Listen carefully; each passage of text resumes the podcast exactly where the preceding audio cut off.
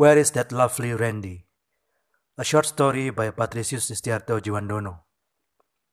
A young woman, her broken heart, her lonely days.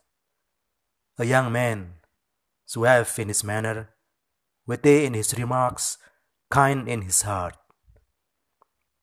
What happens when the two cross each other's path? She sees heaven in his eyes. He sees a frail beauty he can care about tenderly. Will they create a real love? Find out how destiny shapes their budding romance in my short story entitled Where is That Lovely Randy?